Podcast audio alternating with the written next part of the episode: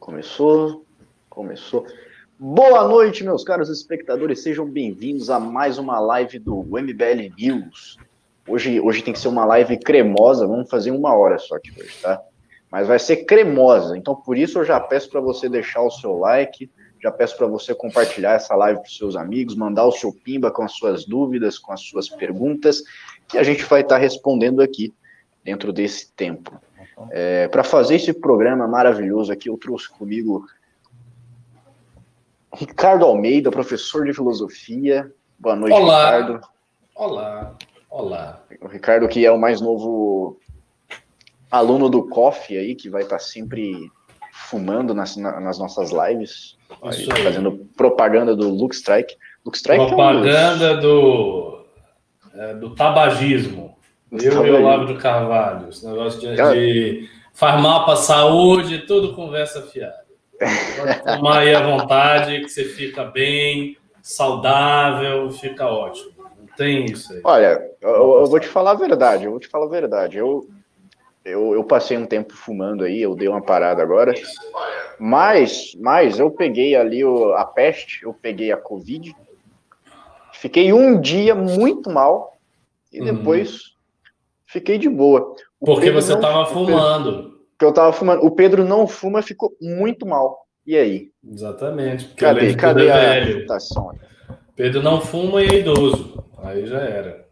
Tá Mas olha só, já que você, você, mostrou, já que você mostrou o Luke Strike aí, eu vou recomendar uma série que eu acho que tem na Amazon, que é Mad Men. Que é uma série oh. sobre propaganda que o cara tem. No primeiro episódio, ele tem que vender, continuar vendendo o Luke Strike. Exato com o surgimento do, do, da ideia de que fazia mal para a saúde e tudo mais. Enfim, eu lembro série disso. muito boa, eu recomendo. Nossa, série maravilhosa, maravilhosa. Porque o Strike era a principal empresa, né, da empresa deles, então correspondia a uns 50% dos ativos. Muito e, e, aquela época nem, nem tinha filtro, né? A galera fumava sem filtro. Não, não tinha nem isso. Só Mas só fumava no trabalho. Você assiste a série, a galera só ficava Sim. bebendo uísque, fumando no trabalho. todo mundo feliz, todo mundo produzindo as melhores propagandas. O auge da publicidade no Ocidente foi década de 50, 60. Depois só fez cair. Por isso parou de fumar. É, exatamente. O... Trouxe também aqui comigo Alan Egami, nosso querido advogado. Boa noite, Alan. Boa noite. Depois desse belo papo sobre tabagismo, né, eu só tenho a comemorar as leis restritivas.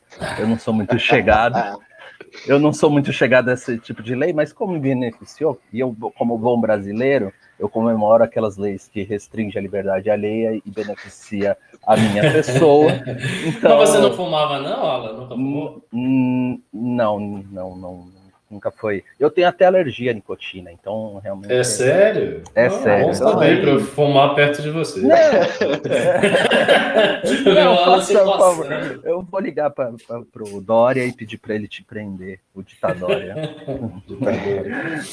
não, mas é que o russo é novinho, mas ele não lembra assim dos carros que vinham com cinzeiro. Né? E, e, é, e aquele negócio abrir, aquele não. cheirão, dentro do restaurante, você ali comendo, aquelas baforadas de cigarro, ou aquele teu parente legal dentro de casa, fumando na mesa. É, assim, acho que é, há questões aí que justificam essa lei aí, no caso é, é minha, minha vontade.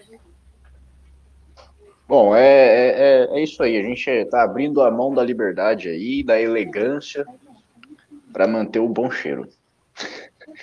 É o seguinte, eu vou. A gente tem uma pauta aqui, mas eu não vou seguir pauta nenhuma. Vamos falar da, da data foice que saiu do segundo turno em São Paulo, tá? Porque São Paulo, porque é a maior capital do país, a gente quer falar de São Paulo. O, o, o Bruno Covas, ele ainda está muito na frente, não tem nem como empatar tecnicamente, mas a gente viu ali, o, Ricardo, um movimento de crescimento do Guilherme Boulos um movimento apontado pelas pesquisas, um movimento que a gente já. Eu já imaginava, eu já, eu já tinha certeza, na verdade. Eu vi lá a primeira pesquisa. Covas com 60% dos votos válidos, bolos com 40%. Falei, as pesquisas vão começar a demonstrar o crescimento do Boulos.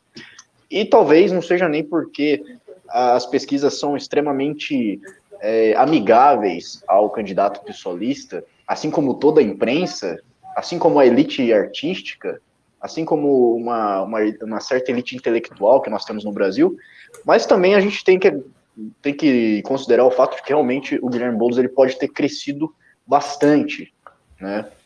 Bastante no, né, dentro da, da, da própria pesquisa, dentro, correspondendo ao que foi é, vislumbrado aí pelos institutos.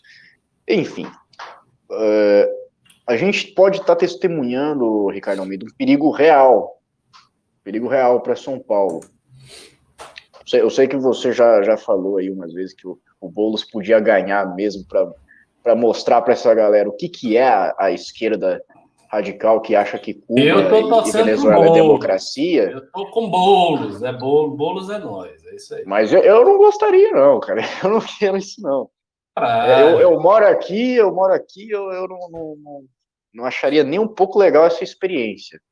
Então, eu estou começando a ficar um, um, um, pouco de preocupação, porque a gente vê que esse movimento, ele tem uma certa correspondência com a realidade, com as redes sociais também do Guilherme Boulos, a gente vê que ele está crescendo também nas redes sociais, e quando você olha os planos de governo, você olha em quem ele está crescendo, a gente já começa a ficar em dúvida também. Né? Ele está crescendo muito entre servidor público. Se não me engano, ele está com 74% já.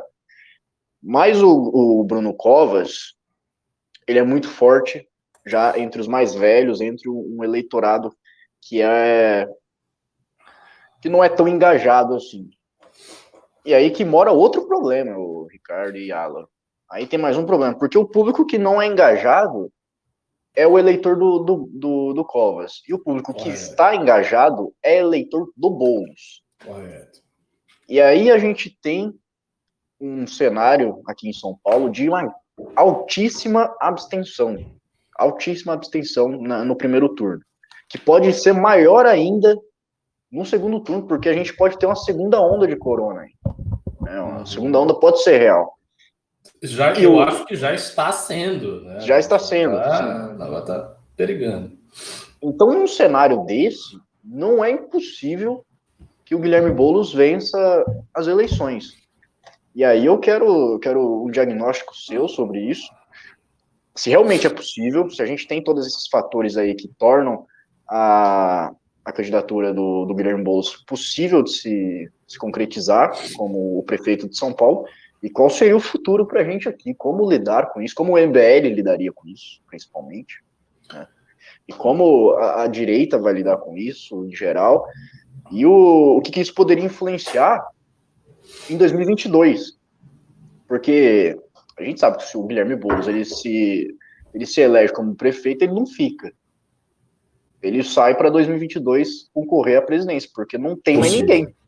Possível.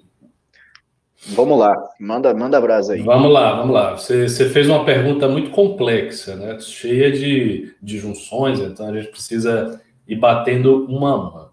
Primeiro, é sobre essa questão da possibilidade do Boulos ganhar a eleição, eu particularmente acho que ela é baixa, assim, ela é remota. É, ontem eu conversei com um amigo meu de extrema esquerda, um militante do PCB, né, que já foi liderança do PCB lá no Nordeste. E ele próprio, que é um militante de extrema esquerda, e para ele Boulos é um centrista, né, você tem noção, é, ele não acha que Boulos vai ganhar. Então, assim, a extrema esquerda não está confiante como ela faz parecer por conta da campanha. Né? Toda campanha você tem que uh, aparecer muito confiante, você não vai aparecer como um derrotado. Mas, de fato, nos bastidores eles não estão tão confiantes assim. Por quê? Porque eles acham que vai haver muita convergência de voto, convergência de voto do Arthur, de Russomano, de muita, muito voto para o Bruno Covas, que já saiu na frente. Assim, a largada do Bruno Covas no segundo turno já foi grande, assim, já tinha uma diferença considerável do Boulos. Com essas convergências de voto e com toda a máquina do PSDB, com tudo que o PSDB tem, eles acham improvável Boulos ganhar essa eleição. Eu também acho improvável Boulos ganhar essa eleição. as pesquisas estão apontando um crescimento, mas ainda é um crescimento pequeno, e é bom lembrar que a eleição é agora. Nós estamos falando de uma eleição relâmpago, quase. A eleição vai acontecer 29 desse mês, já, né, de imediato. É, a gente não viu debates, não viu aquela coisa toda, uma eleição meio morna. Isso beneficia muito o Bruno Covas. A gente sabia desde o princípio que a eleição ser morna beneficiaria quem está com a máquina. Não à toa, Bruno Covas começou na eleição é, atrás do Russomano e terminou bem na frente. Então, ele terminou a eleição com a, a, o primeiro turno com uma folga assim, considerável dos demais candidatos. Então, eu acho difícil, muito difícil, o Boulos virar isso aí. É verdade que nós precisamos ponderar o fator que você levantou a questão da, do engajamento. Então, o engajamento para o Boulos é certamente maior do que para o Covas. Mas, mesmo assim, é, se, se isso bastasse, a gente não veria Bruno Covas com trinta e tantos por cento de voto, como ele fez no primeiro turno. Afinal de contas, a questão do engajamento estava colocada lá no primeiro turno também, do mesmo jeito que está colocado no segundo turno. Então, eu, eu acredito que vai dar Covas. Né? Se eu tivesse que apostar dinheiro, eu apostaria dinheiro em Covas. Se porventura Bolos ganhar, para a cidade de São Paulo, isso é ruim, mas uh, para o MBL, não. Para o MBL, eu acho excelente. Em termos estratégicos, para o movimento, Boulos ganhar é muito bom. Muito bom para o movimento. Pela seguinte razão óbvia. Se Boulos ganhar, nós teremos quatro anos de uma prefeitura marcadamente de esquerda, muito ideológica, que vai exigir uma polarização, ou seja, a prefeitura do Boulos exigirá um antagonismo explícito, claro, de princípios, e não simplesmente um antagonismo administrativo como o PSDB costuma fazer. Não, ela vai exigir um antagonismo de princípios porque a candidatura de Boulos é uma candidatura de princípios, de princípios de esquerda, não é uma candidatura gerencial, como costuma ser a candidatura do PSDB. Por exemplo, se a gente fosse dizer a candidatura do Bruno Covas é uma candidatura de direita ou de esquerda, não se encaixa, não se classifica bem como direita ou esquerda. É uma candidatura gerencial. A candidatura do Alckmin em 2018 foi uma candidatura de direita ou de esquerda, foi uma candidatura de centro, uma candidatura gerencial, uma candidatura que vendeu um gerenciamento habilidoso das coisas na política, ou seja, não é uma candidatura de princípios. Diferentemente do caso da candidatura do Arthur, que era uma candidatura claramente de direita, perfilada com a direita explicitamente, e a candidatura do Boulos, que é uma candidatura de princípios de esquerda. Então, tendo ele lá, o MBL se torna automaticamente a figura de oposição institucional a ele. E isso fará o movimento crescer muito. Então, assim, para o movimento, estrategicamente, é muito bom que o Boulos esteja lá. Sobretudo porque eu acredito que se ele ganhar, ele fará uma gestão ruim, porque ele vai ser premido por duas forças contrárias. Por um lado, existe a força da realidade, ou seja, ele vai ter que lidar com a realidade do orçamento de São Paulo, com a realidade dos problemas da cidade, com a realidade de uma oposição, ou pelo menos uma tensão na Câmara de Vereadores, porque ao contrário do PSDB, ele não vai ter aquela Câmara de Vereadores na mão, como o PSDB tinha. Ele não vai ter isso. Então, assim, ele vai ter que encarar as dificuldades de ser um político vitorioso de um partido minoritário. Então, ele vai enfrentar muitas dificuldades políticas e orçamentárias. Por outro lado, ele vai ter que estar a uma das tônicas da retórica da extrema esquerda nesse patamar que a gente está é dizer o seguinte: que o liberalismo perdeu toda a sua capacidade utópica, que hoje faz apenas um discurso né, do, do, do, de, de, que é impossível fazer alguma coisa diferente, pois tal, perdeu esse, esse horizonte né, transformador que outrora ele tinha lá no século XIX e que agora quem tem esse horizonte é o socialismo. Ok, tudo bem, pode ser, mas esse horizonte ele precisa, precisará ser concretizado. Então, uma vez que ele esteja ali como prefeito, ele vai ter que fazer as coisas. E ele vai estar premido por essas circunstâncias. Por um lado, a realidade, a dificuldade política de ser um candidato minoritário, e por outro lado, as promessas muito altas, os parâmetros elevados, os compromissos que ele fez com a extrema-esquerda. Então, eu acho difícil ele fazer uma boa gestão. Finalmente, se o Boulos ganhar e se o Boulos fizer uma boa gestão, sendo de extrema esquerda e fazendo tudo que ele prometeu, aí é melhor fechar o MBL, porque aí o socialismo está certo, a gente está errado e é melhor desistir mesmo da luta política. Só pode. Se o cara, veja, se ele com todas as circunstâncias, ele for lá, ele ganha, ele faz tudo que ele promete, ele faz coisas que a gente julga impossíveis e dá tudo certo, e a cidade se desenvolve e a aprovação dele vai lá para 80%, 90%, aí acabou, aí ele tem razão. Aí todo mundo aqui tem que virar socialista. Aí automaticamente todo mundo aqui tem que se, se filiar no PSOL, porque eles têm a fórmula correta de fazer as coisas. Porque é bom lembrar o seguinte: o PT, que fez um, um bom governo, nos dois governos do Lula, o PT cedeu um terrenão para o ponto de vista ortodoxo, principalmente no primeiro mandato. Então, o PT não. O PT fez um governo assim, mas ele cedeu muita coisa. Então, o PT terminou corroborando com o nosso discurso, apesar de tudo. Se o Boulos não corroborar, se ele fizer tudo que ele está dizendo e der certo, aí realmente eles têm uma fórmula diferenciada e a gente precisa admitir. Mas eu acho isso impossível. Olha só, é, você falou aí que aposta no Covas. Eu, eu recomendo não aposte no Covas, não aposte no Boulos, aposte no MBL, mande o seu pimba aí para contribuir com a gente, tá? E também deixa o seu like. Eu tô vendo aqui que 850 pessoas assistindo, 400 pessoas deram like. Como assim, menos da metade das pessoas deram like, né?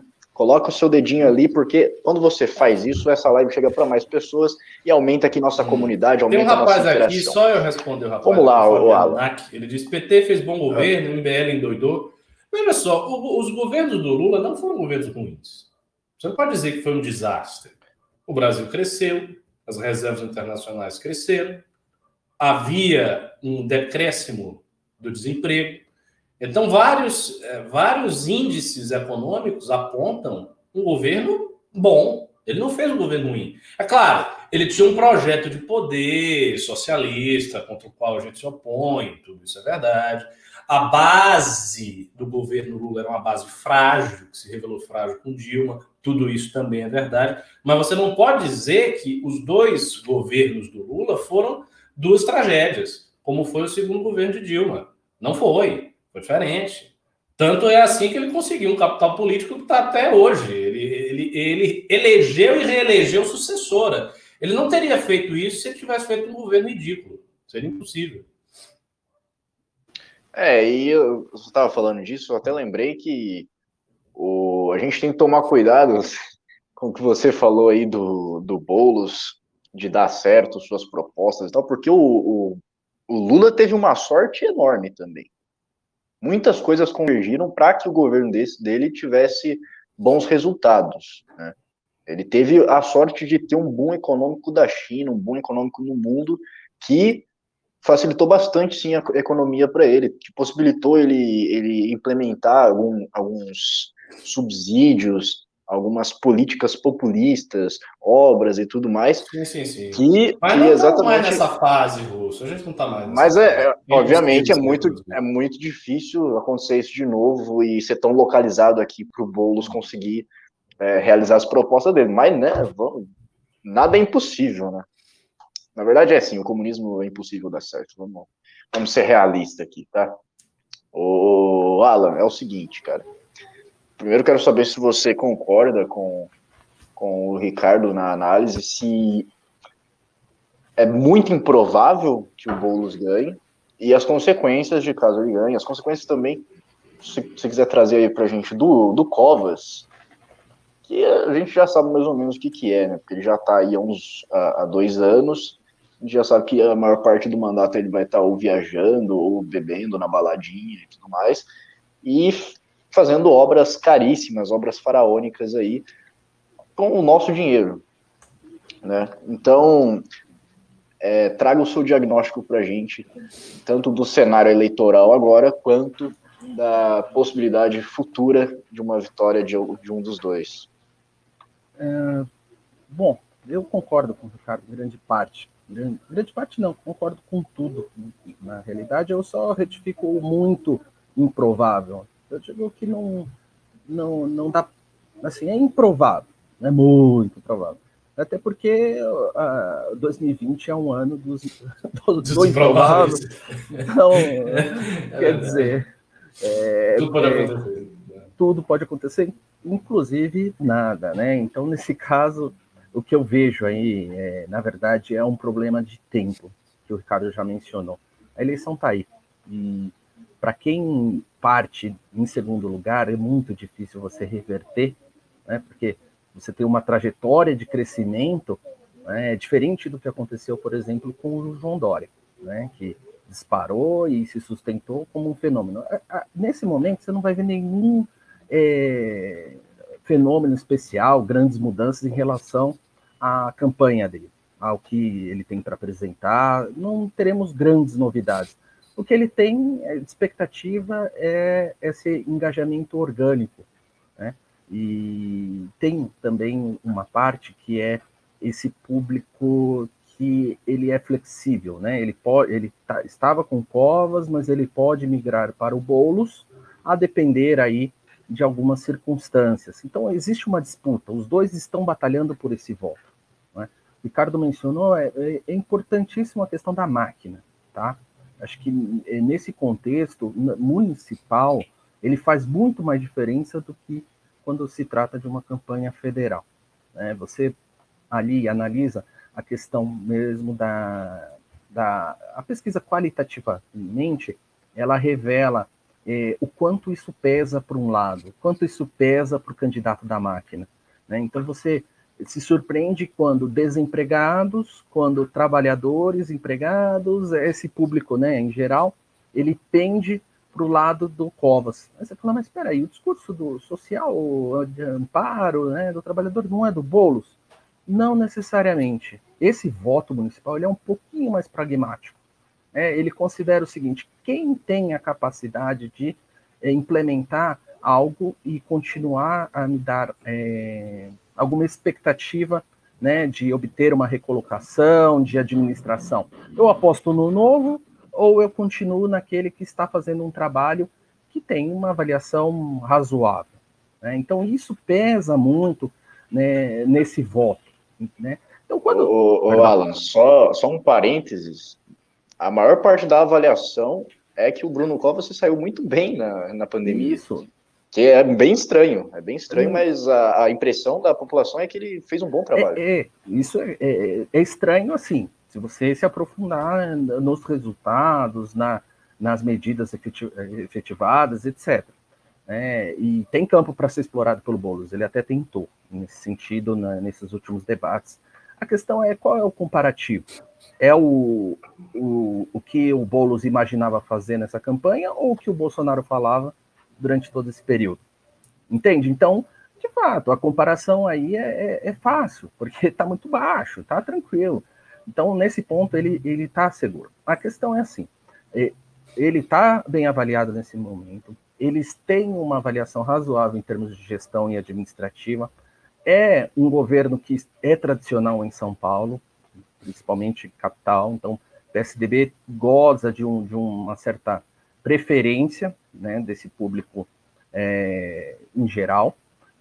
Aí existe a estratégia das duas campanhas, e aí a gente tem que ficar atento, que é o seguinte, é experiência. Então, se você olhar toda a campanha do Bruno Covas, é baseado na experiência. Ele já é um nome consolidado em administração.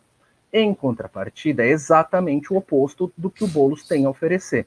Então, ele tem explorado isso de forma muito veemente. É a, a campanha dele nesse sentido para manter o voto, que grande parte é de direita, já é dele.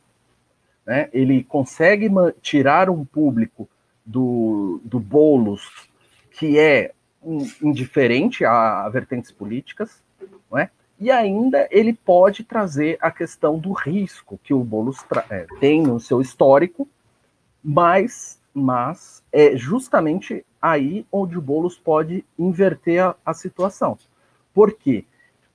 Primeiro, é, quando se fala da trajetória dele, você está destacando é, algo que não está relacionado a uma administração pública. O Boulos ele tem um histórico de movimentos sociais e que ele consegue, é, de uma forma hábil e capacitada da campanha dele, transmitir é, a sensação de virtude, de que é alguém que realmente tem uma preocupação social, né? E, então ele cativa esse público que pode ser que apote, dê preferência a ter uma expectativa melhor em termos de amparo, em termos de cuidado da coisa pública, de uma gestão voltada para o cidadão em geral. Então, é aí que o Boulos está trabalhando muito bem e ele vem ganhando espaço. Se você olhar os dois discursos, pelo menos de ontem no Roda Viva, o Boulos, o, o Bruno Covas, ele quer vender a imagem de gestor, ele fala num tom sempre assim, uniforme, é, sempre tá está. Quase morrendo. Né? Morrendo, mas efetivo. É um discurso bem efetivo. Tanto que no rádio hoje, quando ele foi sabatinado hoje na CBN, ele já adota um tom diferente, porque no rádio você, se você fizer isso, o cara morre dirigindo, dormindo. E ele, ele muda o tom, ele foi agressivo com, com, com os jornalistas, dizendo que os jornalistas são pró-bolos, que eles estão acatando a, a, a, campanha do Boulos e estão aplicando isso. Ele foi, ele teve esse confronto, ele foi são. inteligente. São, mas assim, de qualquer forma, ele também é um cara que abraça toda a campanha do Boulos visando cativar esse público também do Boulos. É, é, uma, é um fenômeno muito interessante. É um querendo roubar do outro, né? Quando ele fala, por exemplo, de racismo estrutural. Ele tem repetido isso todo dia. É a pauta do dia, e ainda assim você elimina o seu concorrente. Então, existe essa estratégia de campanha. Em compensação, você vê que interessante, o, o peso experiência é muito grande na, na, nessas eleições, além do outro lado, que é a questão da corrupção. E, e é interessante que o Boulos como é, opositor, como o, o, candidato aí né, a, ser, é, a superar o Bruno Covas, ele está investindo fortemente na questão do vice-prefeito. Você vê que, que é, é, é, é eles estão sendo tentando buscar um alvo muito claro, muito objetivo, para dizer o que o PSDB é o partido do que está na máquina, a máquina é corrupta, logo não votem no PSDB.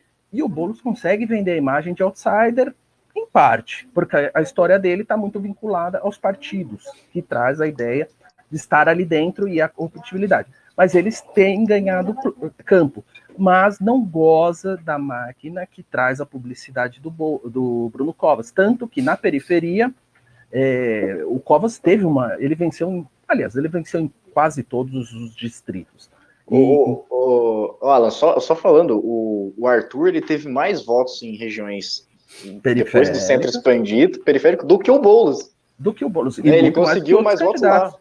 Até o russomano, se você olhar bem, o russomano ele está concentrado numa área mais ao norte, o França também, interessante isso, que, querendo ou não, engraçado é a região das corporações militares, né? Não sei porque o França conseguiu tantos votos lá, mas tudo bem, faz parte do jogo.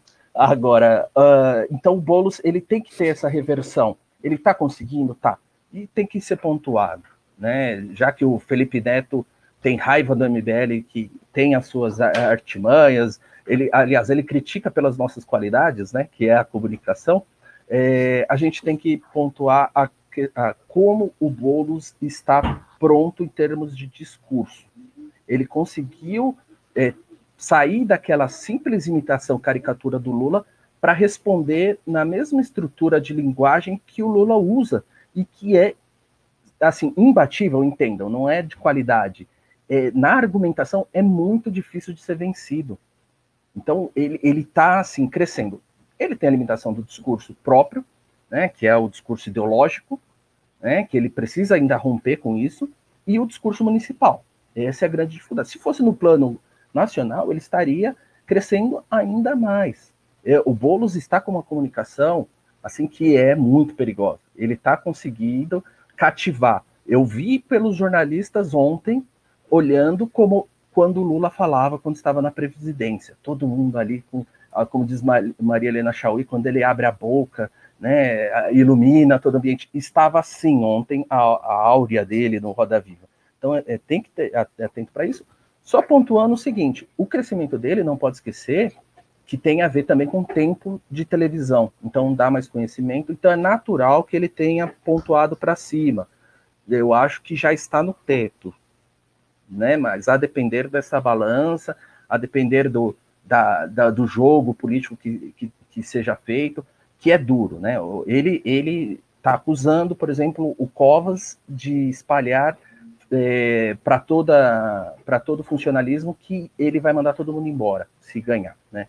Então, quer dizer, vai começar esse jogo que a gente não vê, é a canelada, é, é o, o está dizendo isso? Está, ele está dizendo que o Covas, ele está denunciando que o secretário ah. de Educação do Covas está espalhando que ele vai demitir todo, é, per, perdão, funcionalismo não, os, ter, os terceirizados. Ah. Eu vi que os, os, terceirizados e vai demitir botando pânico em todo mundo usando a máquina. Parece que tem áudio. Mas assim, só para exemplificar, o, que agora começa assim, né? Debaixo da mesa eles estão se chutando a canela, eles estão se cumprimentando, mas aí é esse tipo de coisa que às vezes a gente não tem a percepção se vai ser efetivo, se não vai ser efetivo, né? Se a, a campanha contra o vice vai ser bem né, pegar ou não. É, e é um fenômeno engraçado que os vices estão entrando no holofote.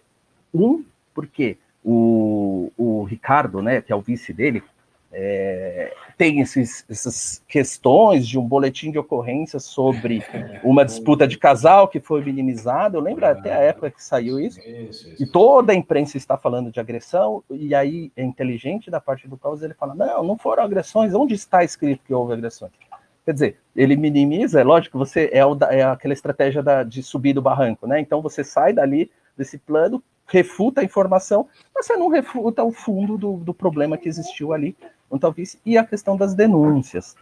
Enquanto, então é assim, se acontecer alguma coisa com Covas, existe essa questão da doença, né, Russo? É. Você falou da balada, mas é, é, um pouco triste, porque ele ainda não está curado do, do câncer, tá?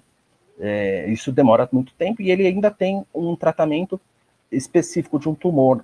Então, é isso? Ele soube explorar politicamente? É duro dizer, soube. Mas ele ainda tem que se curar. Se acontece alguma coisa com ele, quem que é o vice? É o suposto vice corrupto que o Boulos tem dito isso. E agora, o seguinte, o Ricardo disse muito bem, ou foi você, eu não lembro, que se o Boulos for bem nessa eleição, ele se habilita a postular a presidência, certo?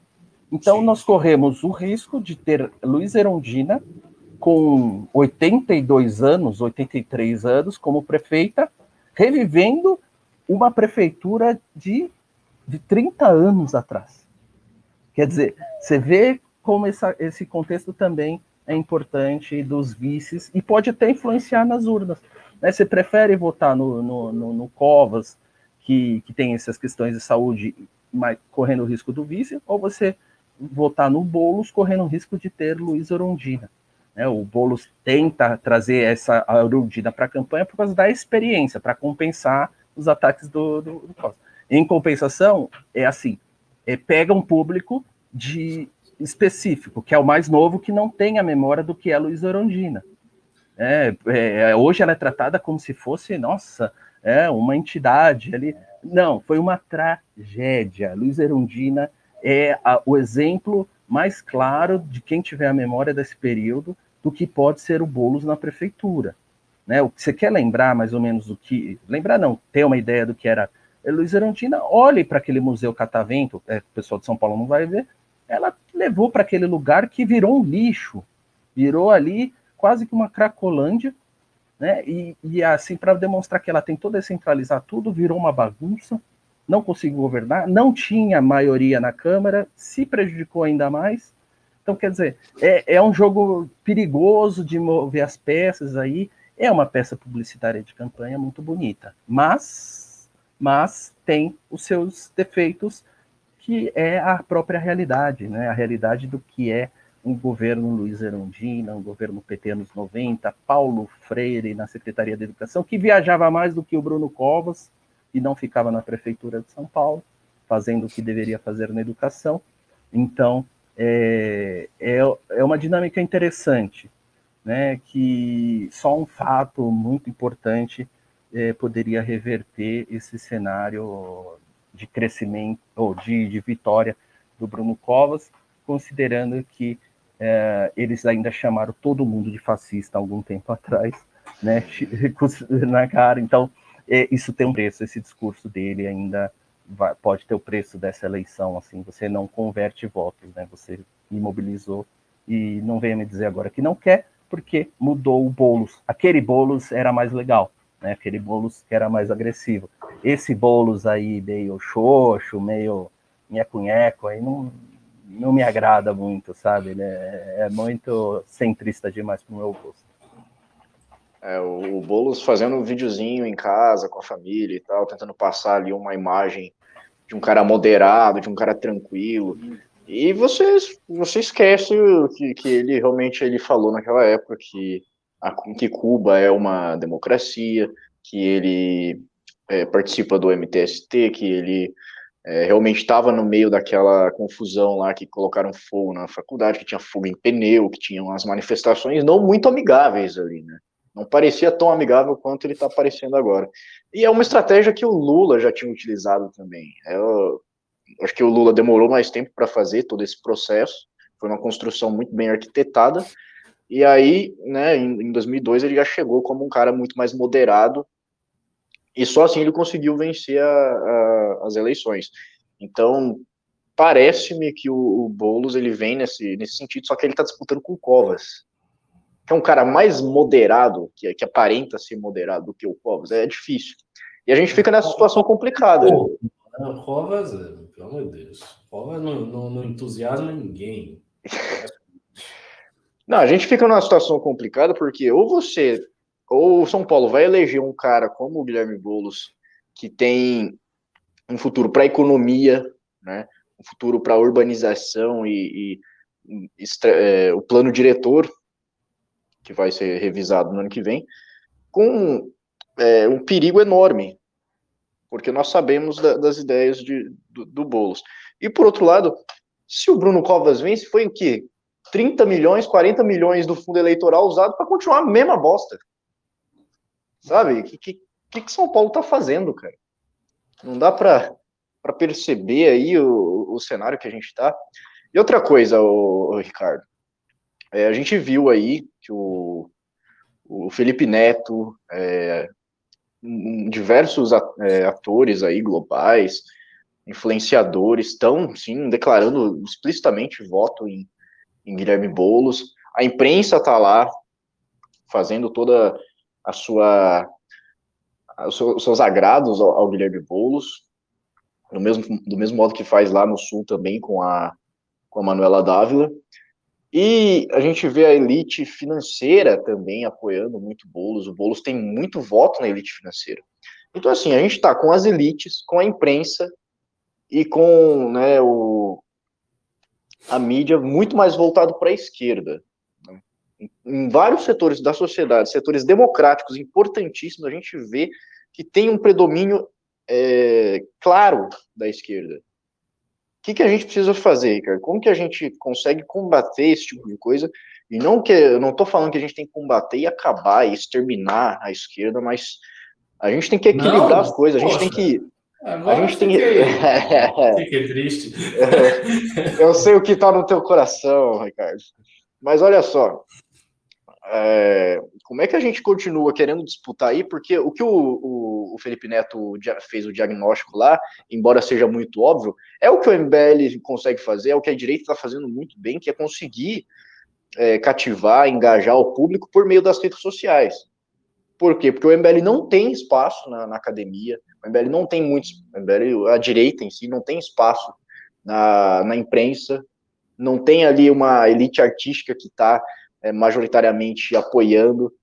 Então, ou a gente muda esse cenário, ou a gente vai ficar à mercê de todos esses espaços públicos sendo controlados pela esquerda. Tô certo? Tá certo, agora sim, isso é bem difícil. Assim, quem pode fazer isso? Um plano para mudar isso aí, nossa, isso é muito difícil, muito difícil. Eu acho que é quase impossível, porque assim, o, o que daria para fazer é o que eu já dei o exemplo. Toda hora que esse assunto volta, eu retorno ao exemplo que eu sempre dou, que é o pessoal lá, os discípulos do, do Leo Strauss, que conseguiram dominar algumas universidades, em especial o Departamento de Ciências Políticas em Chicago, e eles são os donos lá e só quem sobe é quem eles querem, e é assim que funciona. Dá para fazer algo parecido. Como, como fazer? Se você tiver pessoas que são formadas, mestres, doutores, que façam concurso e que foquem em uma faculdade. Então, você focar em um departamento de uma faculdade pública no Brasil e ter a maioria ali e hegemonizar aquilo ali. Isso é possível. É possível de fa fazer uma coisa dessa, mas teria que ser um plano a ser feito e que ia demorar um tempo enorme e que seria percebido e que seria atacado e que seria visto como uma conspiração. E daí as pessoas têm que fazer. Por enquanto, enquanto isso não acontece, o que eu acho que a gente tem que fazer é o que o MBL parou de fazer por um tempo por conta uh, da circunstância de Bolsonaro e da disputa interna da direita. Eu acho que é continuar descredibilizando todas essas instituições. As instituições têm que ser descredibilizadas. Isso é que eu acho. É, exatamente isso aí.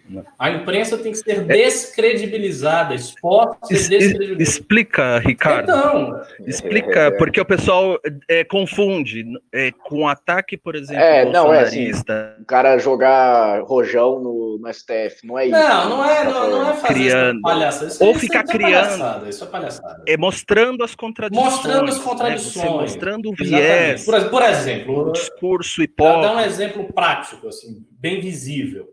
O que, que a gente fez na campanha do Arthur? Na campanha do Arthur, a imprensa estava contra o Arthur.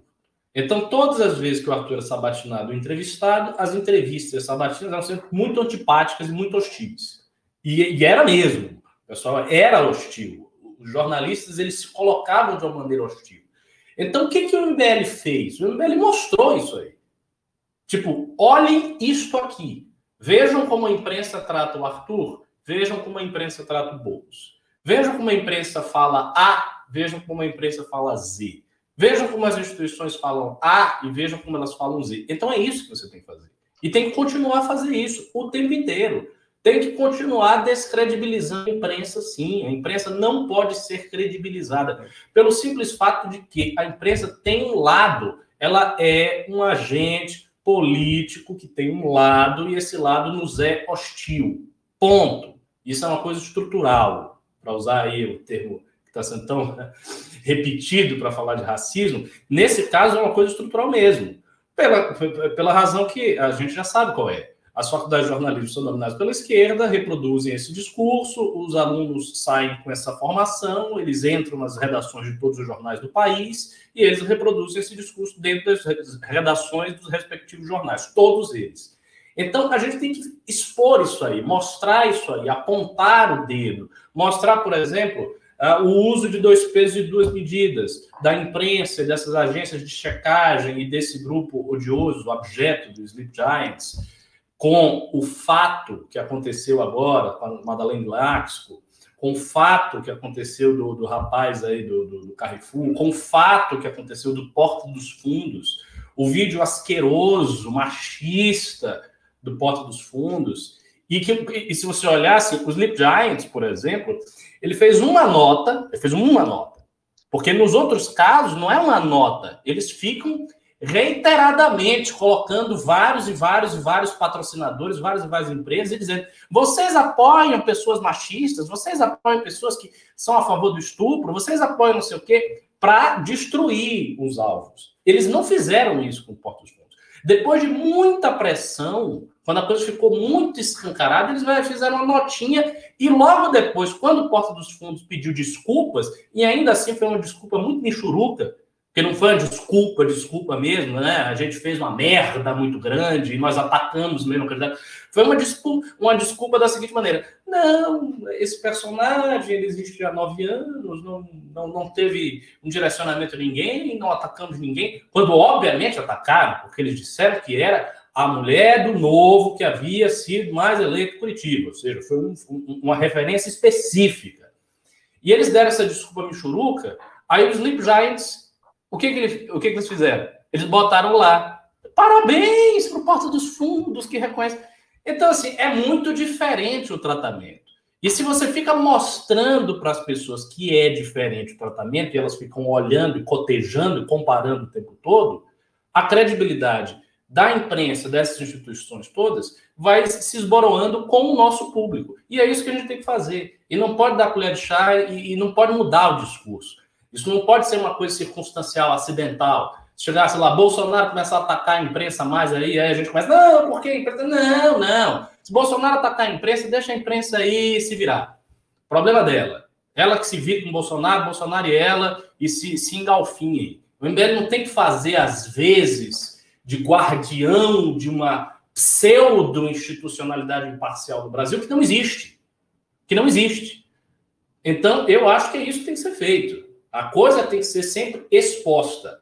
A meu ver, uma coisa que já devia ter sido feita há muito tempo na direita, e que foi, veja só, o programa original do Mídia Sem Máscara, lá dos anos 90, que o Olavo criou, é fazer um Media Watch. O que é um Media Watch? O Media Watch é um site, né, uma, uma plataforma, em que basicamente o que você faz é pegar reportagens, matérias, artigos e ficar expondo as contradições, os erros, o viés, né, os, os interesses ocultos, e é isso. Media Watch não é fazer jornalismo. Porque, por exemplo, o MBL News. O MBL News não é um Media Watch. O MBL News é um blog de notícias, de matérias e tal. Media Watch é outra coisa. O Media Watch não vai fazer matéria, ele não vai fazer nada. Ele vai pegar a imprensa e dissecá-la e expô-la. Isso dá para fazer. Agora, precisa de braço. Né? Precisa ter pessoas que vão fazer isso, seja pessoas que só vão fazer isso. Não dá para o russo fazer, por exemplo. Tem que ter várias pessoas, sei lá, umas 20, 30 pessoas só fazendo isso, pegando todas as matérias da Folha de São Paulo, Estadão e da imprensa de esquerda mesmo, Carta Maior, Revista Fórmula, etc, etc, expondo, expondo, expondo, expondo, e fazer isso paulatinamente ano após ano. Se você faz aqui, isso, ó, você cria é, precisa de dinheiro. Tudo, tudo precisa de dinheiro. Não, não, não tem como fugir a isso. Para você ter gente, você precisa de grana. Agora, tem uma coisa que, que, que, que facilita um pouco a situação, que é o seguinte: a estrutura do MBL ela está crescendo. Né? Nós antes tínhamos uma cadeira na vereança de São Paulo. Então a gente tinha uma cadeira na Câmara, do Holiday. Agora nós temos três. Duas são do MBL, por sangue, o Rubinho e o Holly, e tem mais uma do Marlon, que é, dá, dá para conversar. Então são três cadeiras. Se daqui a dois anos nós tivermos três ou quatro deputados estaduais, e dois federais, e três federais, aí você, você cresce o aparato estrutural e você permite que as pessoas que trabalham com os gabinetes, nos gabinetes, nas coisas, façam o seu trabalho no gabinete e façam também outros trabalhos para fortalecer o movimento, para fortalecer os, candidatos, os, os, os deputados, os, os, vereadores, e você, portanto, gera uma convergência aí. Você aumenta a estrutura, você aumenta a estrutura de dinheiro, de, de recurso.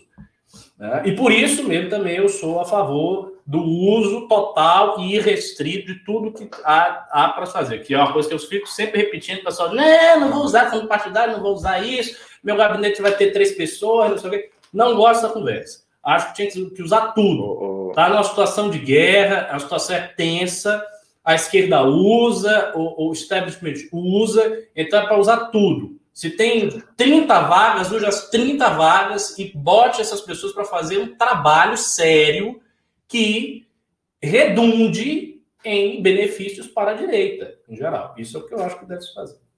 O, o, Alan, é, eu que eu repito ti. aí todo dia. Mas... Eu vou passar para ti, mas vou pedir para tu ser um pouco mais sucinto, porque as horas já estão avançando aqui. Eu vou ler os pimbas logo em seguida. Manda abraço. Rapidinho. É, não, o Ricardo já discorreu bastante. É, assim, para ficar claro, é, não é contra as instituições, tá? É só para ilustrar o seguinte: existe várias formas, por exemplo, de fazer jornalismo. Existe a ruim, existe bom jornalismo existe jornalismo enviesado. No caso, é, a ação é demonstrar que esse jornalismo ele é enviesado e é ruim. E ele se disfarça como se fosse um senso comum e fosse uma opinião consolidada e inquestionável. Então é, é, é simples. Além desse de demonstrar isso e que demanda recursos sim, eu sou da turma do Stiling, que, que acha que esse dinheiro ele tem que partir de iniciativas, porque se ficar dentro desse tipo de iniciativa, vai ficar limitado e acomoda aqueles que têm que botar grana, não botam, que é da iniciativa privada, né? Então Mas eles vão. É. Você acha mas, que a iniciativa não. privada bota grana? Mas aí a gente vai morrer com recurso público e também não vai alterar a realidade, né? Esse caso, por exemplo, que você citou do, do Léo Strauss, passa por grana são as fundações que bancaram ali muita gente, muita. Estados Unidos, amigo, é, eu concordo. Mas assim, eu, eu entendo a dificuldade, né? Eu estou pondo o problema. O problema uhum. é esse. O problema é. Assim, pode até discutir, pode ser que com o dinheiro público dê certo e altere, e depois a gente retroaja e, e, e mude essa realidade. Eu sou cético em relação a isso, eu acho que tem que pôr dinheiro, não sei como, não tem como dar a, solução. Eu não sei, sinceramente, como convencer, porque é um vício e característica social. Agora, é, não pode esquecer que justamente os bolsonaristas hoje batem nos gabinetes dos deputados bolsonaristas por não terem a capacidade de desenvolver isso. Eles, na verdade, só emularam o que era feito nas redes sociais em termos de meme, de ataques. Eles não conseguiram criar forças para avançar no campo cultural. Essa é a crítica dos bolsonaristas, às vezes muito mal feitas, mas é isso que eles estão querendo dizer. E, e, do ponto de vista estratégico está certo, porque o PT fez, a esquerda fez e faz isso em todo mundo. Politicamente só tem esse caminho, né? E só que assim não é só bater, é a questão da comparação. A direita, por não ser dogmática e não ser sistemática, né? E para não dizer às vezes preguiçosa ou falta de foco, é, não consegue criar também o paradigma para comparação. Então a gente não tem, por exemplo, um canal que produza esse material para que as pessoas façam comparação e, e passem a ter entendimento. Para que, inclusive, instruir as pessoas para conseguirem criar é, grupos, pessoas que mostrem as contradições. Porque para mostrar contradição, você tem que entender a, o, a, o problema em si. O MBL consegue fazer isso por uma questão de know-how, que é em relação aos memes. Você vê que a molecada pega a, a informação, dois segundos já tem uma imagem esclarecendo e mostrando a contradição, é imbatível. E produz gente assim a rodo. Né, produziria mais se tivesse dinheiro, mas não tem. Agora a gente teria que fazer isso em outros campos. Você não vê livros sendo criados é, a todo dia, você não tem.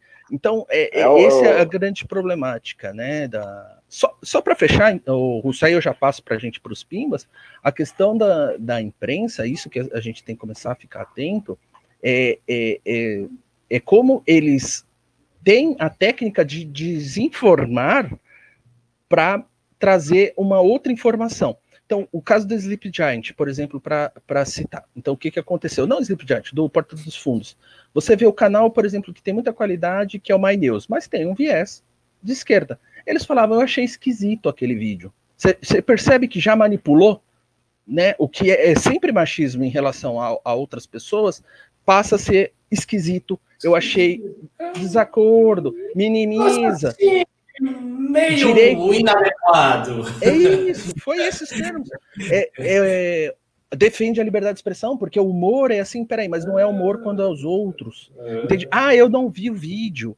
Então, é, é isso que é o problema. Né? Então, eles transformam. E o pior, esse vídeo, por exemplo, do Carrefour, né? Essa, esse, essa morte lamentável, eu bati de frente, eu falei, eu, eu, eu realmente não consigo entender e, e admitir essa situação, mas no fim, a imprensa conseguiu converter a toda a pauta em racismo, que não é exatamente isso, você pode falar de, um, de uma intuição, o racismo culposo, entre aspas, estou tirando sarro, né? Então, é, foi uma coisa é, é, do preconceito formado, mas tem um problema que é o seguinte: aí você vê as grandes corporações que tinham um, um, um grupo ali, Coca-Cola, Carrefour expulsaram o Carrefour e trataram isso como se fosse o racismo. O Carrefour tratou como se fosse racismo sem entender o problema da violência em si que assola a sociedade.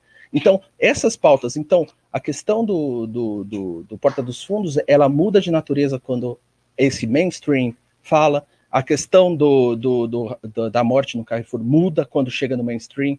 to, todas as pautas, as informações, elas são distorcidas a partir dessa técnica, né? Para entender, então, que a gente precisa ser mais capacitado, mais competente em identificar essa linguagem e, e bater forte. Assim, a gente não pode internamente, isso acontece no nosso público que está assistindo, um acha que tem racismo estrutural, o outro acha que bandido bom é bandido morto. Tá, quer dizer, a gente está falhando em, em enxergar a objetividade, que é basicamente o seguinte: tem violência, vamos tratar de violência sério? Né? Vamos tratar de racismo? Racismo não tem um jeito só de tratar?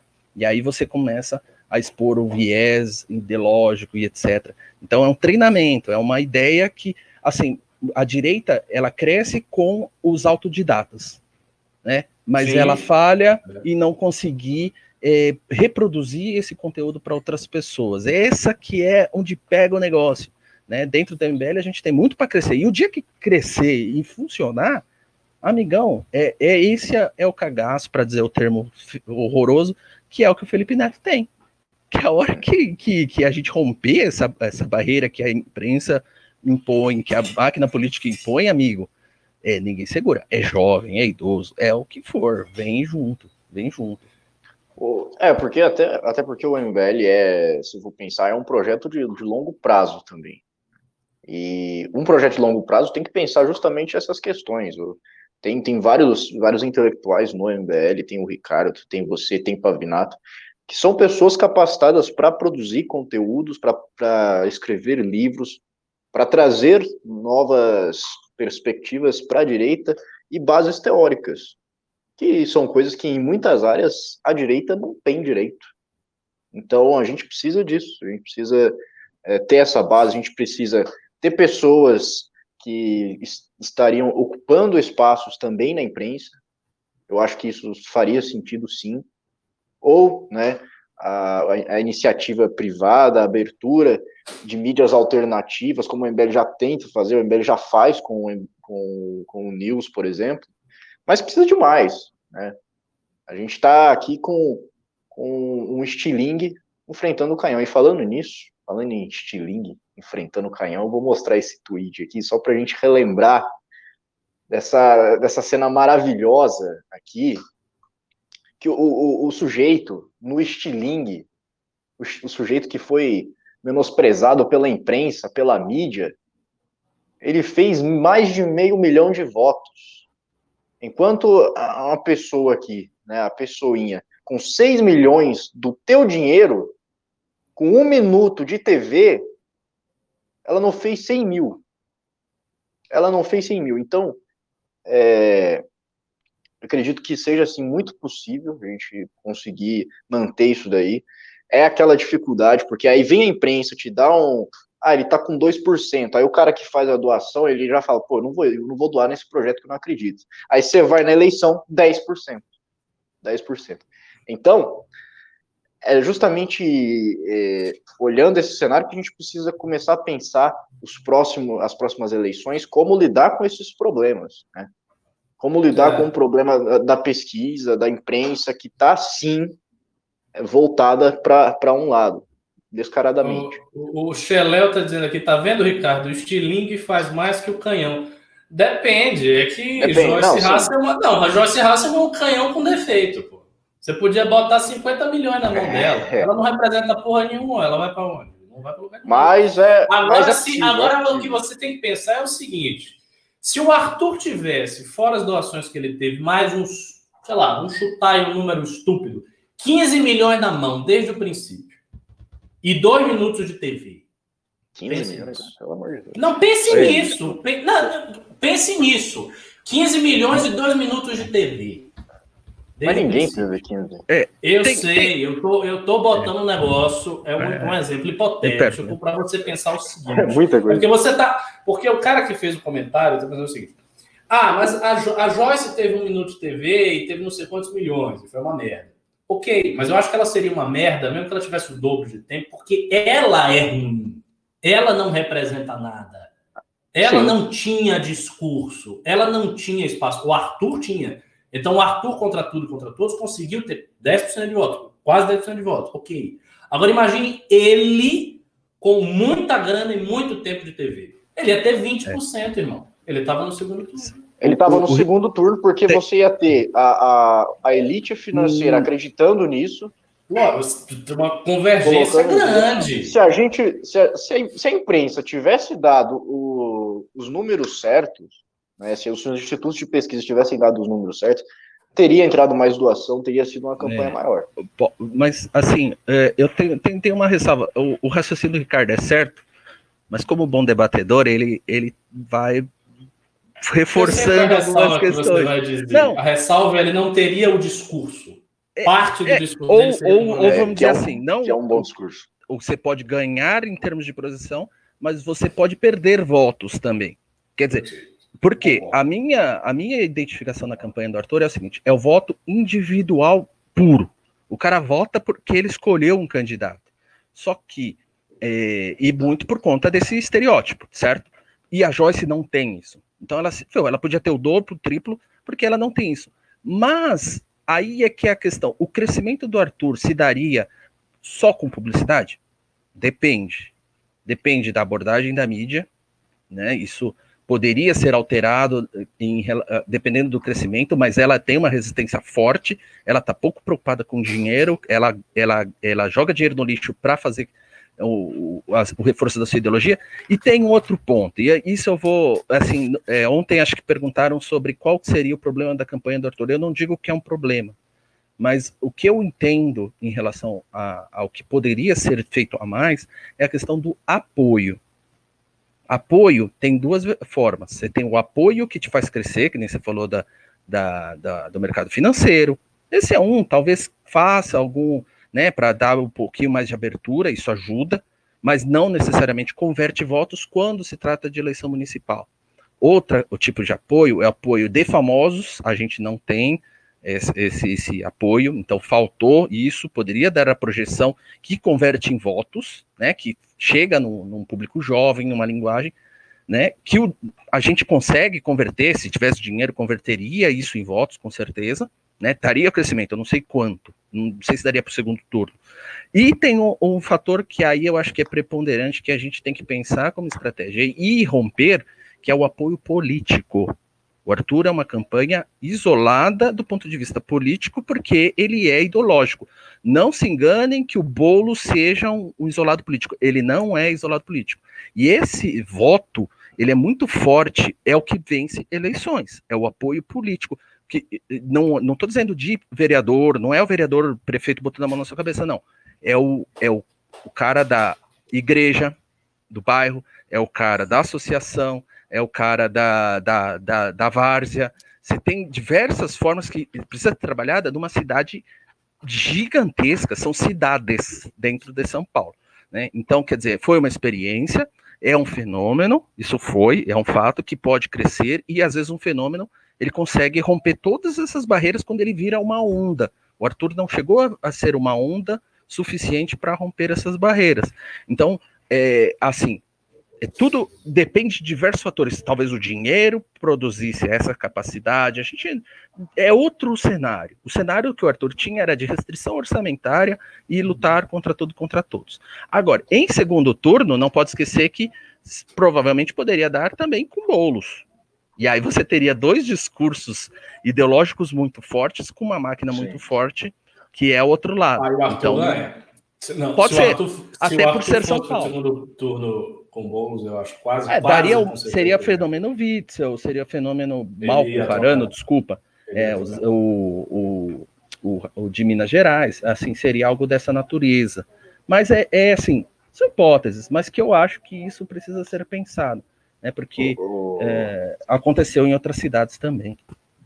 Oh, então, é, a elite financeira mesmo não, não, não botou a mão, sabe? Não, não ajudou, não, não, não, fez nada. Mas foi, ainda assim, é, uma das maiores arrecadações web que, que tiveram, cara. Né? Ele se aproximou do Bolsonaro, que fez campanha para a presidência. Tá? É muita coisa, é muita coisa. Então, assim, é, realmente não, não virou uma onda, mas se vira uma onda, é uma onda que está ali com esse discurso e dá para ir, dá para vencer sim. Então, é, tendo essa experiência que nós tivemos agora, essas questões de espaços públicos da democracia, eu acredito que a gente tem que pensar isso sim, para a gente reverter muita coisa dessa máquina que já existe nas próximas eleições. Enfim, eu vou para os pimbas aqui, porque já passamos um pouco da, da hora. O Luiz Gustavo Rabelo mandou dois reais e falou: Covas leva 81% dos votos de Arthur, segundo Datafolha.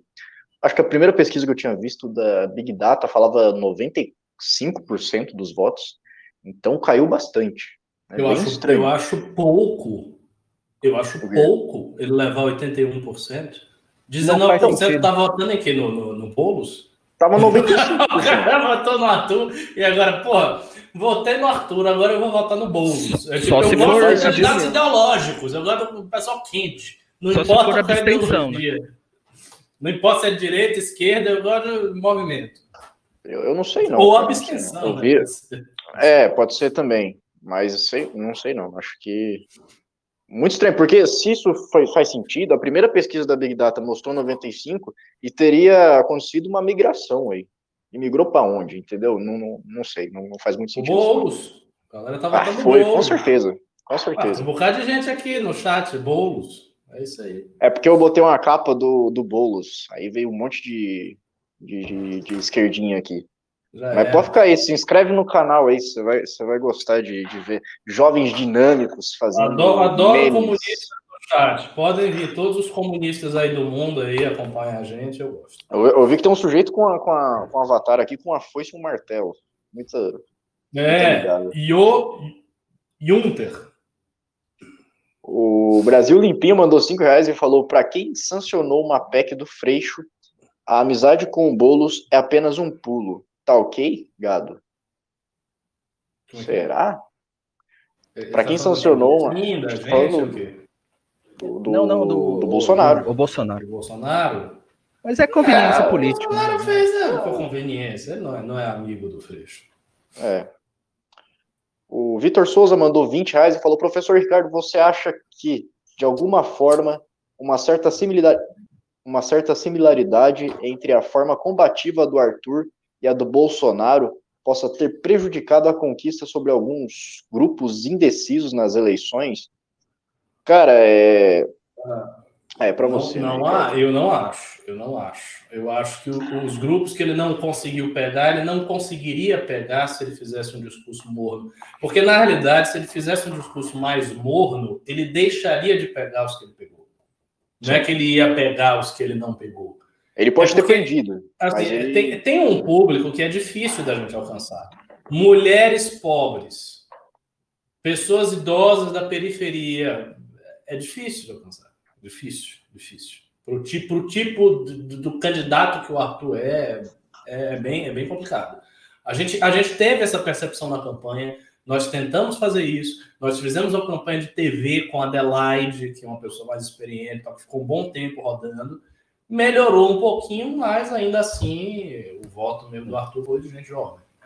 A pandemia limitou muito, eu acho. A pandemia se, limitou bastante. Se fizesse algo que foi feito, por exemplo, na Paulista, em termos regionais, você atrai uma atenção interessante para esse, esse público. É, tá, é muito distante, a cidade é muito grande, cara. E a pandemia ferra. O Fabrício Machado mandou cinco reais e falou: Cara, o professor Cabum quase tem um orgasmo quando ele puxa o tabaco queimado. Obsceno. Não, se eu tivesse um orgasmo, eu estava fumando umas cinco carteiras por dia. Não chega, não chega tanto. O Jeca Tatu mandou 10 reais e falou: morei em São Paulo na época da Erundina. Uma catástrofe. Parou obras do Jânio que demonstrou ser um desastre. Subiu o IPTU para aumentar salários do funcionalismo mas poucos lembram, mas poucos lembram. Boulos vai ser pior. O Boulos já está é. falando que vai fazer umas coisas assim. Porque o negócio da, da previdência lá do déficit, ah, vamos lotar de funcionário público, vamos fazer concurso. Você vai pagar como esse funcionário público? Aumentando o IPTU. A, quando a Erundina ganhou, ela já era velha, né? A, Erundina é uma pessoa engraçada, porque ela é, ela é tipo uma daquelas pessoas que ela é sempre velha. Ela nunca foi jovem. A Erundina sempre foi velha. Ela nasceu velha já. É tipo a, a Rainha Elizabeth, né? Mas ó, tem, um, tem um detalhe, e o revisionismo histórico que o pessoal tenta vender agora, é de que ela combateu máfias.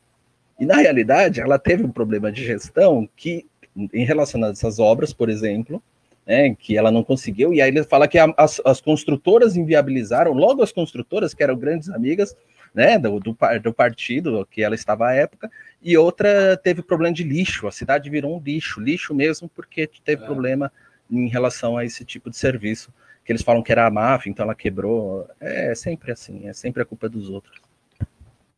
Olha só, o Marcos Lima mandou 20 reais e falou: o PT ter sido reeleito em 2014 desencadeou uma série de eventos, crise e escândalos, que culminou na queda do PT e na ascensão da direita em 2018. Uma vitória do Boulos poderia desencadear um efeito parecido em São Paulo para 2024?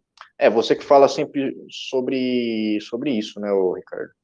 Poderia. Eu não assim, é preciso ver o, o, o, tamanho disso também. Eu não acho que o Boulos reproduziria o fato da nova direita com o Bolsonaro, o tamanho, a onda, aquela coisa toda.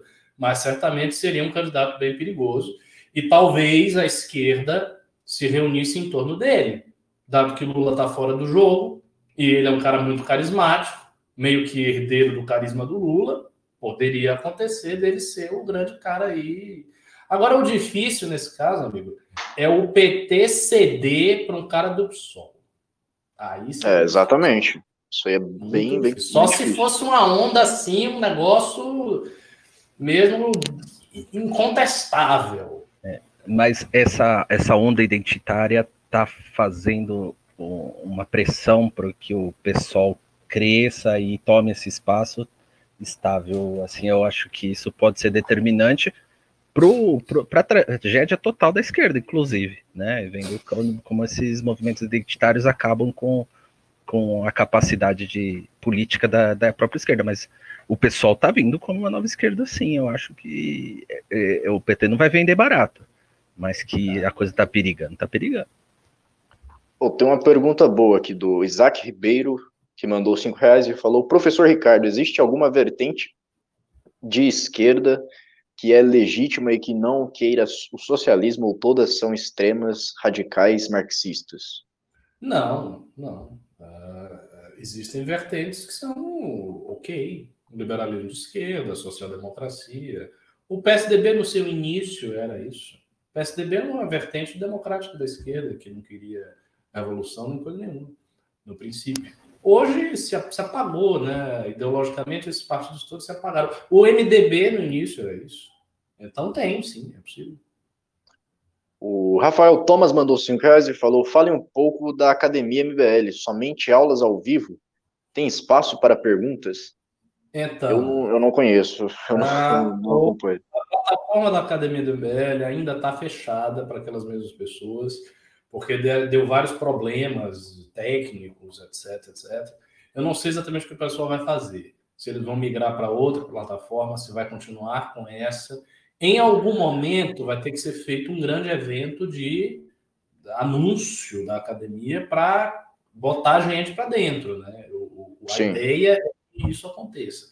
As aulas são ao vivo e tem possibilidade de pergunta. A única coisa chata é que, ao contrário da live aqui do YouTube, é, tem, você tem um delay entre o que você fala e a pergunta. Aí você fala, aí eu, eu falo, vocês têm alguma pergunta? Aí eu tenho que ficar calado, esperando sabe, 30 segundos para vir uma pergunta. Isso eu acho uma merda. Então, então não foi lançado para o grande público ainda. Não. O Tiago Cardoso mandou 20 reais e falou: Trump ainda não concedeu a eleição para Biden. Ele apenas autorizou o inío do processo de transição. Os Correto. processos judiciais seguem correndo. Correto, exatamente. E vão Exato. seguir, vão chegar na Suprema Corte. Ele, isso aí vai demorar, amigo. Vai ficar nesse negócio aí. É, posso, posso só pontuar uma coisa? O Thiago ele tá, deve estar tá acompanhando bem, ele é um cara assíduo aí no, no canal, e falar rapidinho. É, eu, eu não entendo essa pressa da, da cobertura e, e, a, e a, a questão da imprensa fechar, fechar o resultado, até porque está no âmbito ainda é, estadual, né? Então, a, a, ali ainda tem um processo muito grande. E um fato muito legal que o Thiago pode pesquisar e outros, vejam como é que foi o processo eleitoral na época do, do Clinton, do Clinton não, perdão, no, do Al Gore e, é, contra o Bush. E vocês vão ver que eles perderam prazos para impugnação e eles conseguiram reverter e pedir a revisão por uma invenção legal em vários, no, em vários não, é, em instâncias do tribunal. Vejam isso daí para ver, ver como a coisa muda a dinâmica e ainda pode é, trazer desdobramentos. Não digo a reversão, que é, não, ainda não tenho, não tenho mais essa expectativa, mas é bem, bem interessante, é bem maracutaia mesmo, é, jurídica, que foi feita naquela época, e as pessoas falam agora de democracia venceu. É interessante. Muito bem. O Leandro O mandou um pimbaralho, 50 reais. Muito obrigado. É, olá, parabéns pelos vídeos anti-bolos. Por favor, façam um vídeo falando sobre a prefeitura da Erundina. Bolos não pode levar essa. É uma boa ideia, eu vou anotar aqui, porque eu vou falar pro, pro Renan essa ideia. Vídeos sobre a prefeitura. Você podia fazer junto esse vídeo, Alan. Você, você viu, né, a prefeitura dela? É, é mas aquela memória aprendida, tá? É assim. Ah, é? Ah, é, é porque meu é, pai era muito anti-PT e ele sempre falou ele, ele ama São Paulo e sempre me falou, mas eu posso ajudar e dar informações. Aí. Boa. Boa. É, o Ed mandou cinco reais e falou: faça um vídeo do governo Erundina completo. O Boulos já temos argumento bastante para refutar, mas os jovens não temos lembrança dela. É, já anotei, vou, vou recomendar aqui. Parece um, um bom, uma boa ideia. O Orlando Neto mandou cinco reais e falou: até que enfim alguém teve coragem de abordar a doença do Covas e o risco enorme de termos os vices governando nos dois casos. Parabéns, Alan. É isso aí, aqui não tem. Obrigado. E não esquecendo que o, o Covas é o vice, né? É, o Covas é, é, vice. Exatamente. O Leandro O mandou mais cinco reais e falou: Pessoal, desculpe, não tem comparação Bolos versus Covas. Concordo com o Russo. Gosto demais de São Paulo para vê-la entregue para o PSOL. É, não dá, não dá, galera. Sacrifíciozinho de quatro anos pra gente Mas eu não gosto tanto de São Paulo, não. Essa cidade aqui é, é bem. Nossa, cara, o negócio, você anda na rua aqui, tá, tá complicado. Você anda na rua, você, você vê essa cidade que você fica meio depressivo. É, qualquer coisa, se o bicho pegar demais, Precisava eu, de um... eu, eu volto pra Bahia.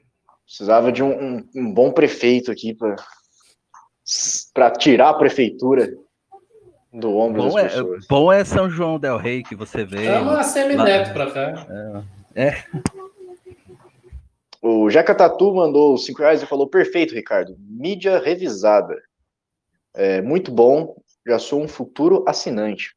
É isso aí, vou anotar essa ideia também, daqui a pouco anoto. Mas é uma boa ideia. Não tinha pensado. Media Watch necessário. É.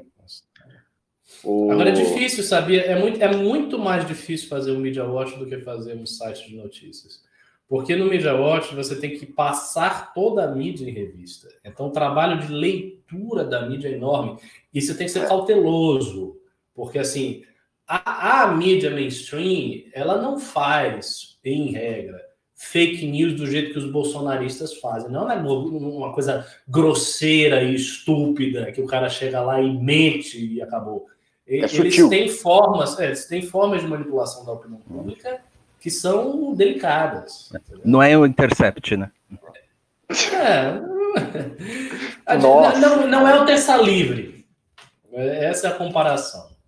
Nossa, Intercept é complicado, cara. O Leandro O mandou dois reais. Profe... Professor está cabum hoje. Bum.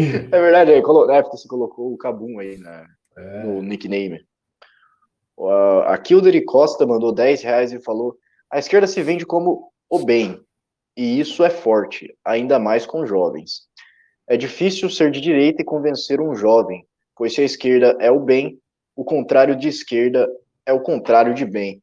É por Exato. isso que o MBL chegou aí para mudar isso daí, né?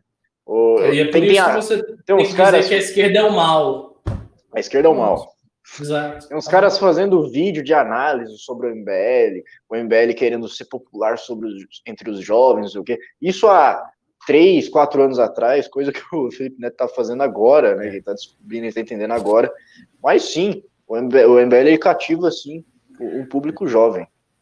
Tem um, só pontuar uma coisa que acho legal, é a seguinte, a questão estética, eu acho que é, é desse plano que, que a coisa é determinante em relação ao jovem. A, a esquerda, ela já foi melhor nisso. Tá? Então, você pega Antifa, você pega Black Bloc, ele tem um apelo, tá? Ele, ele combina com a questão. Eles pegam lá, por exemplo, V de Vingança, que não é um filme de esquerda, pelo amor de Deus. né? Vejam direito o filme. E, e, e, assim, aquilo é, é a estética que é, é, pega o jovem. E o MBL consegue captar isso. É disso que o Felipe Neto estava falando. E o detalhe: o Felipe Neto, ele cativa o público de oito anos. Ele não cativa o público Black Bloc, Antifa, que acha super bonito ir na Paulista e fazer aqueles movimentos com o rojão, com. Não, ele, ele é um defeito da esquerda da linguagem que a esquerda está tentando se manter como grupo majoritário. Você pega assim os representantes da esquerda é, maiores, assim, eles têm uma estética bem ruim. Então, assim, passe os vídeos da MBL e depois passe os vídeos, por exemplo, de um de um, de um pessoal aí, por exemplo, do, do PC do B ou do Jones Manuel, para você ver a diferença. Né? A do Jones ainda é um pouquinho melhor, mas você pega lá o que é a estética do, da, da molecada do pessoal, é horrível, é ruim, é assim, é chato, é brega, tá, tá sendo até carola, entende? Então, a, a, esse apelo, ele é a porta de acesso para o jovem pra, para os movimentos de ativismo, principalmente, de engajamento. É, é, esse é um, é um ponto que a gente tem a explorar, que a gente ganha. Ainda a gente ganha, né? O bolsonarismo perde, a esquerda tem perdido, ela tem um nicho ainda, né? Ela tem essa questão do maniqueísmo, do bem e do mal, mas a gente tem a, o poder da mensagem quando fala é, coisas que são coerentes, fazem sentido, né? E ainda tem a questão da, da imagem, né? Eu não sou a melhor imagem possível, mas o MBL em si tem boa imagem, né? E só um detalhe, o, esse ativismo que atrai a molecada tem o cyberativismo hoje, que pode parecer uma brincadeira, mas é uma coisa que ainda vai atrair muita gente e vai atrair muito jovem também. O próprio incel, que hoje gosta de estar tá um pouquinho para a direita às vezes, ou alguns outros aí que, que conseguem ser captados por ser uma contracorrente majoritária da esquerda, eles podem migrar para esse cyberativismo. Hoje, por exemplo, eles estão reclamando ataques generalizados contra o governo. E ali tem viés uhum. ideológico. E a molecada vai curtir essa parada. Tem que ficar muito esperto. O Fábio Henrique, Fábio Henrique Elorza mandou 10 reais e falou: Fiz uns bolinhos de chuva. Vocês estão servidos. Eu tô servido sim, manda pra gente que minha última refeição foi meio-dia, eu tô morrendo de fome. Eu vou apressar aqui porque eu quero comer. O Leandro O mandou 5 reais e falou: Tenho amigos bolsonaristas radicais que vão votar no Boulos. Enxergo que uma vitória do Covas favorece Dória em 2022. Prefere entregar São Paulo para o PSOL. Risos. É. Não é assim, não é um raciocínio de todo equivocado. Tem uma certa verossimilhança no raciocínio. Assim, é fogo como eles consideram Dória um problema, né? maior do que o Boulos. Mas eles devem imaginar também o seguinte: que o Boulos aí ele abre espaço para a direita bater. Eles devem também ir um pouco no discurso Sim. que eu fiz aqui agora. Eu achei muito, achei muito bom que na, no dia da votação espalharam uma fake news do Dória com a máscara da China, assim. Eu, eu dei risada nessa foto, cara. Tá tendo uma briga séria aqui no, no chat, uma briga ideológica aí. Do, a, a do, menina junta, aqui, a Jéssica Sandoval, tá dizendo que o cara é um abestalhado. É, rapaz, o, os, comunistas comunista? aqui estão. Tão, tá confusão aqui com os comunistas. Ah, mas eu gostei é isso aí. Isso aí. Porrada aí. Não, vamos lá. Não, volte sempre aí, vocês que são. Comunismo ou não? E, comunismo? e debatam aí. Eu confesso, eu, eu, gosto da estética comunista velha, aquela coisa stalinista, aquelas músicas do Exército Vermelho, Let's Go. Joga, joga Call of Duty. Eu gosto daquilo ali. Joga o novo Call of Duty que tem um cenário assim de. Acho que é de Moscou, de é, não lembro. É, que tem umas estátuas de Lenin é, gigantes, assim, um negócio. Aquelas... É, é uma estética muito boa mesmo. Agentes secretas soviéticas que matavam as pessoas com injeção, tá? aquilo ali é muito bom. O, o, é que o russo não pegou. É, o 007 GoldenEye tem uma fase que ele tá lá na Rússia aí tem lá o som e no meio daquelas estátuas, cara, aquilo acho que vai ser insuperável. É muito bom. Olha só, o último pimba da noite, o Ed mandou 5 reais e falou: Arthur governador em 2022, Adelaide cabeça de chapa 204, acho que ele ia falar 2024, Prefeitura de São Paulo. Comecem a viabilizar. Nada, já estamos pensando aí. Estamos pensando, já está sendo estudado. O é rápido, confie. Já está sendo estudado e, e, logo nós estamos. Corobenic, é, Corobenic. Boa, boa música, isso aí. Olha só, a gente encerrou os pimbas, encerrou a pauta. Foi uma, uma live muito boa, gostei muito de fazer essa live aqui. Agradeço você, Ricardo, pela sua presença. Agradeço o Alan Egami pela sua presença também, pelos ótimos comentários que vocês fizeram. Teve uma interação muito bacana aqui no, no, chat, no chat, que veio o cara aqui extremamente comunista, com a foice e martelo, mas estão aí num, num, debate, né, que, é, que eu achei bem, bem legal. E é isso aí, vocês deram bastante like, foi uma audiência muito boa, entrou os pimbinhos aí, então muito obrigado pela sua audiência, pela sua paciência, e até a próxima. Nos sigam até nas mais, redes sociais. Até é. mais. Comunistas do chat, chamem mais a